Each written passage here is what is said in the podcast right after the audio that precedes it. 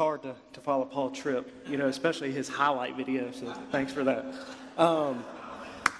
My name is Brad Crenshaw, and I'm a covenant partner here. I'm married to Leanne, and she's upstairs right now. We are celebrating 13 years of marriage tomorrow, so praise God for that. We have two kids. We have my oldest daughter, Claire, who is 8 years old, and Brody, who is my 5-year-old son. And I joke all the time that Claire is my self-righteous, pharisaical, Miss Goody-Goody sinner. And Brody's kind of the total opposite. He's the wild, heathen, Gentile, pagan sinner. And so I got both the best worlds here. And so parenting is a challenge, and I can relate to that, and me and my wife talk about it a lot. And so today I just wanted to, my topic is intentional family discipleship, and really that's just a phrase. This be like Jesus would be a better way to say it, I think. But you know, with me and my wife parenting these two kids, we know it's important, and we love doing it, and I think, you know, God's Word is definitely how we learn how to do this. And so I'm going to go ahead and assume everybody's on the same page here and agrees that, you know, we want to obey God's Word, and we need to disciple our kids. So we're going to go past that and just kind of talk about what that looks like, how do we do this, and really just some very practical ways this can be done. It's some just things me and my wife do in our parenting. So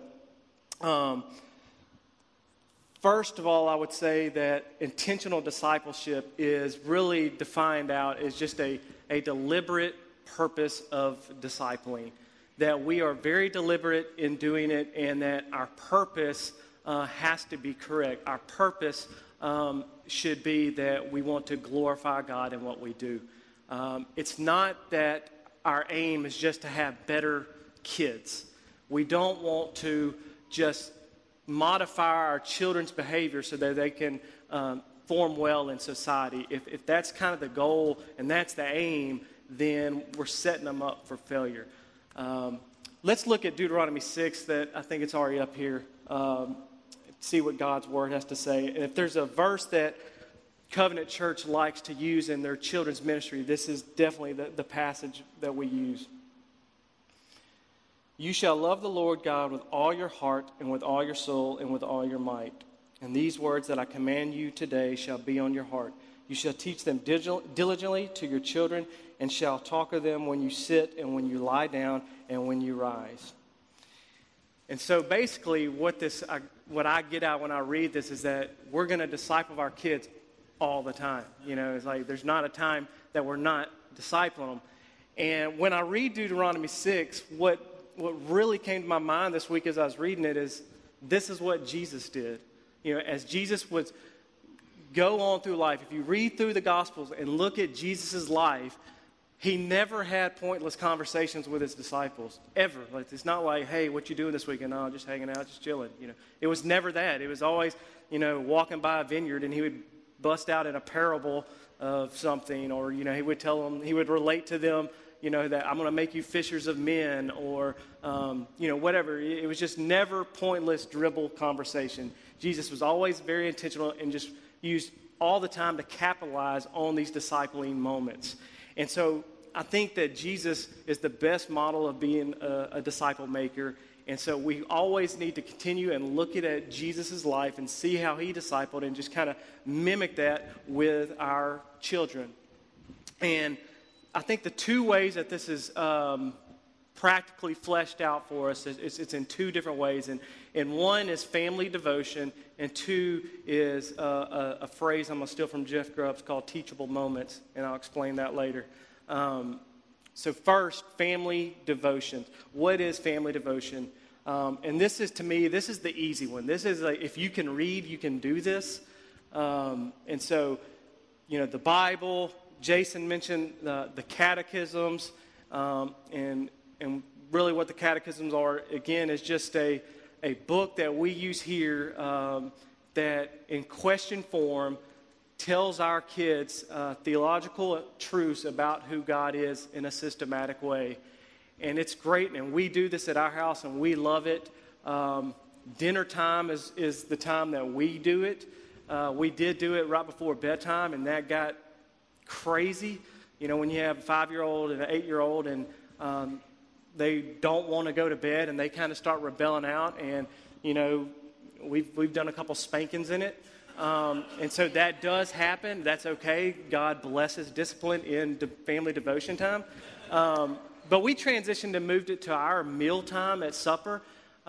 We, you know, get together and we hold hands around the table and pray and bless the food, and we break the bread and we start eating, and then we go into our what we call question, and we ask that, Dad asks that, kids respond to that, and answer it the best they can. And like I said, if you can read, you can do this, because all you have to do is just pick it up and read it. So like, there's no excuse that we shouldn't be doing this with our kids.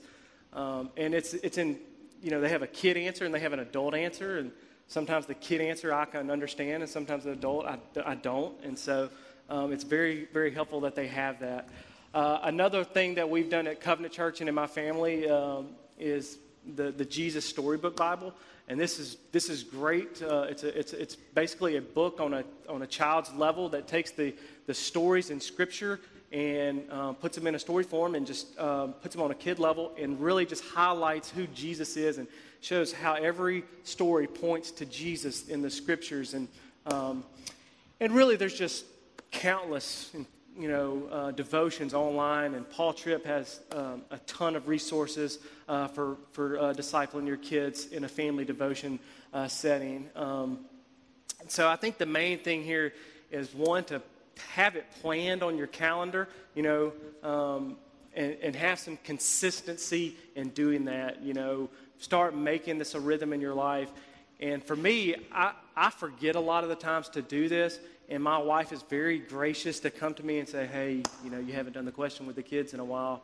And, you know, she really holds me accountable in that. And so, men, it's on us to kind of lead out in this, and wives, you know, excuse our stupidity and graciously please remind us to continue to do this.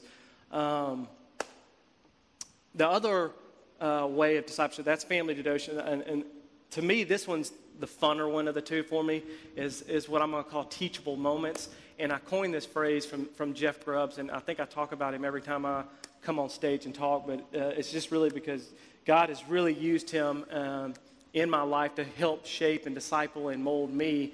And when I first met Jeff, he would always tell me these stories or these teachable moments that he had with his two kids, Josh and Beth. And, you know, at first I wouldn't understand really what he was talking about, because he's very, you know, he uses a lot of methods and analogies and illustrations. And then when I be driving home, I'll be like, oh, okay, that's what he meant. And so it would take me a while to get it. But he would always tell me that he would use these times and for these teachable moments, and I always liked that. And then I started remembering when I first met Jeff, probably, 4 years ago, I started wanting to do that with my kids, with Claire and Brody. And, you know, teachable moments can be any part of life and should be every part of life, as Deuteronomy 6 says. Discipline is a great one, and Jason will be touching on this in a minute, but man, you have your kids' full attention there. You know, when they're in trouble and you got a belt in your hand, I mean, they're all ears. So, I mean, use that to communicate the gospel to them. Two is, another one is, for me, every day after work, I go pick up either Claire or Brody after school, and usually Claire, and that's a 10-minute drive I have from there to the house to really invest in her and talk to her about how her day is. And so this takes us asking questions and prying a little bit and see what's going on, and just simple questions like, how was your day, and what was the best part about your day, and what was the worst part about your day, and just listen to how your kids respond, you know. And Claire sometimes will say, well, you know, it was a bad day because, you know, Lily and Auntie Grace left me out as they played today, and it just kind of hurt my feelings. And so, you know, that's an opportunity there for me to just jump in and just say, well, I'm sorry to hear that, baby. You know, who can relate to that? Jesus. You know, he had one of his best friends sell him out for $30. or 30 pieces of silver, you know, and kill him. You know, so Jesus can relate to that. And so we always want to be pointing our kids to Jesus, you know, and so just easy ways like that that we can do that. I think our own walk is, has anybody in here just really snapped at their kids, yelled at them? Okay, nobody's raising their hands because we do it at our house a lot. We say things that we regret. We say it too loud. And, you know, one way we can disciple and show the gospel to our kids is to go in there, sit down with them, and confess that that's sinful, apologize to them, teach them reconciliation with God, that God has forgiven me. This is why Jesus died on the cross, for Daddy yelling at you and saying some things he shouldn't have said. And I just want to ask your forgiveness as well. And so we're teaching reconciliation just, you know, vertically and horizontally with them, and just, again, pointing them to God, pointing them to the gospel, pointing them to Jesus. Another one I do with Brody a lot, and this will be the last one I illustrate for us. Brody loves the Teenage Mutant Ninja Turtles. Like, that is his thing right now, and he is all about playing them. And I get down there and I play with him, and I love it, and we have a great time. And what happens when me and Brody sit down and play, he just loves it so much, and I try to, again, start working the gospel on this and have these teachable moments with him, and I'll just start asking him questions. Brody, you know, what, you know, Ninja Turtles are awesome, right? You know, these are really cool. You know, what's better than the Ninja Turtles, though? And then he'll say something like Splinter. And I'll say, well, yeah, okay, I understand that. He's the sensei, touche. So, well, you know, Splinter and the Ninja Turtle, what is better than those, you know? And Brody will just kind of look there with a, you know, I don't know, look. And I'll say, you know, well, God, because he created them. And, you know, he'll start kind of making the connection. And because what I want to happen is I want Brody to love the Ninja Turtles. I want him to enjoy the Ninja Turtles. But I don't want his affection to stop there. I want it to continue to roll up to the one who created the Ninja Turtles. I don't want him to fall victim of worshiping creation. I want him to roll his affections up and praise God for that, and give God glory in that. And that's just, I know it might sound silly, but we, you know, this is another just simple way to just point our kids to the gospel, to Jesus, and to God. And so that's the two ways, practically, family devotion and teachable moments. And, you know, when does this stop, I guess, is the question I wanted to kind of answer next, and it just doesn't. You know, this never ends. Our kids never get too old. I mean, Jeff Grubbs, you know, still has teachable moments with Josh and Beth, and they're, you know, in college and, you know, married, and some of them married and kids, and so it never stops. And as we talk about leaving a gospel legacy from one generation to the next, I mean, this is kind of, you know, what Israel did in the Old Testament. You just saw this. The gospel being just next generation, just keeps transferring, you know, and something I can really relate to, because in my family growing up, I came from a very loving Christian family. You know, me and my three brothers, my mom and dad just really loved us, really poured into us, prayed over us, brought us to church all the time, just really had these teachable moments with us now looking back at it. And then my mom's family and my dad's family, that's where they come from, very loving, you know, Christian faith families. And I don't know apart from there, because that's too much research after that for me. But, you know, we're the third, now fourth generation starting these, leaving these gospel legacies. And we want my kids' kids to continue this, and our kids' kids continue this. My wife, on the other hand, is total opposite, came from the total opposite. She came from a very broken, very dark, very dysfunctional, horrible upbringing.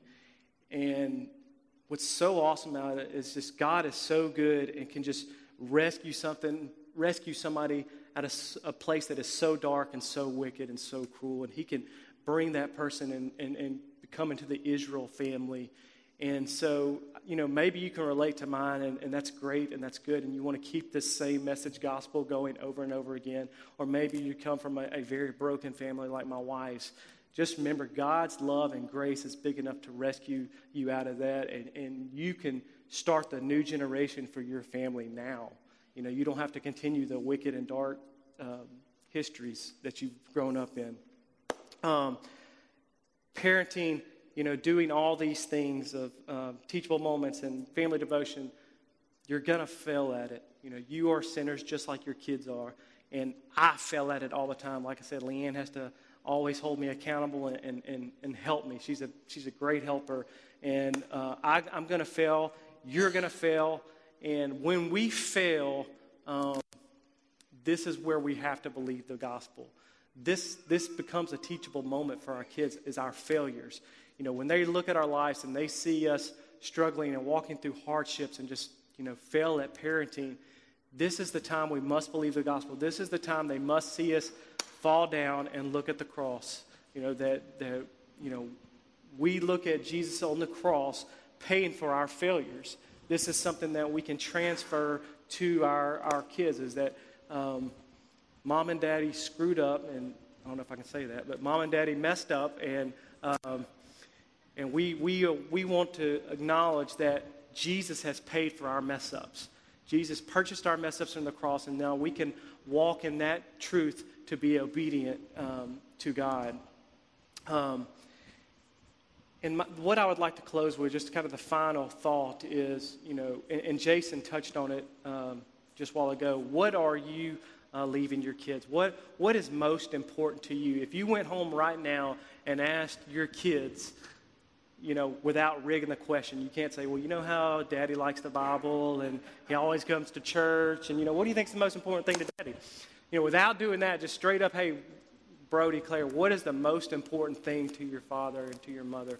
What would they say? I mean, it's a question you might want to go ask them because, you know, what you, like Jake said, what you love is what you're going to, you know, pass on down. And, you know, do you really believe that Jesus is the most valuable thing? If Jesus is the most valuable thing in the entire universe, that would be the best thing to give to your kids, correct? If we truly believe that, not just intellectually say that, because, I mean, everyone would say that here, I think, but does our lives actually show that? Our lives actually, our kids can look at our lives and say, okay, Jesus is the most important thing to my mom and most important thing to my dad. You know, is that the most important thing in your life? Because if he is, which I truly believe he is, you know, and we don't give him that, we would be cruel, cruel parents. You know, we would be hateful parents. And so, you know, you got to see Jesus as valuable. You got to see how worthy he is. And I think with that, you know, we can pass that down from one generation to generation. I'm going to close this in prayer, and then I think we got another video coming up next. Heavenly Father, just thank you for this time. Thank you for this opportunity. Thank you for being faithful to us and unfaithful people. And we just thank you for the cross, and thank you for being a giver of good gifts. You gave us our children, and we just pray for all their souls here that you would just save them at an early age, and that you would just move mightily through them. And we just pray for wisdom and guidance for the parents here and their hearts to raise these children up into you, Lord. And just thank you for the people here. Thank you for the accountability, Lord. And just, we love you. Amen.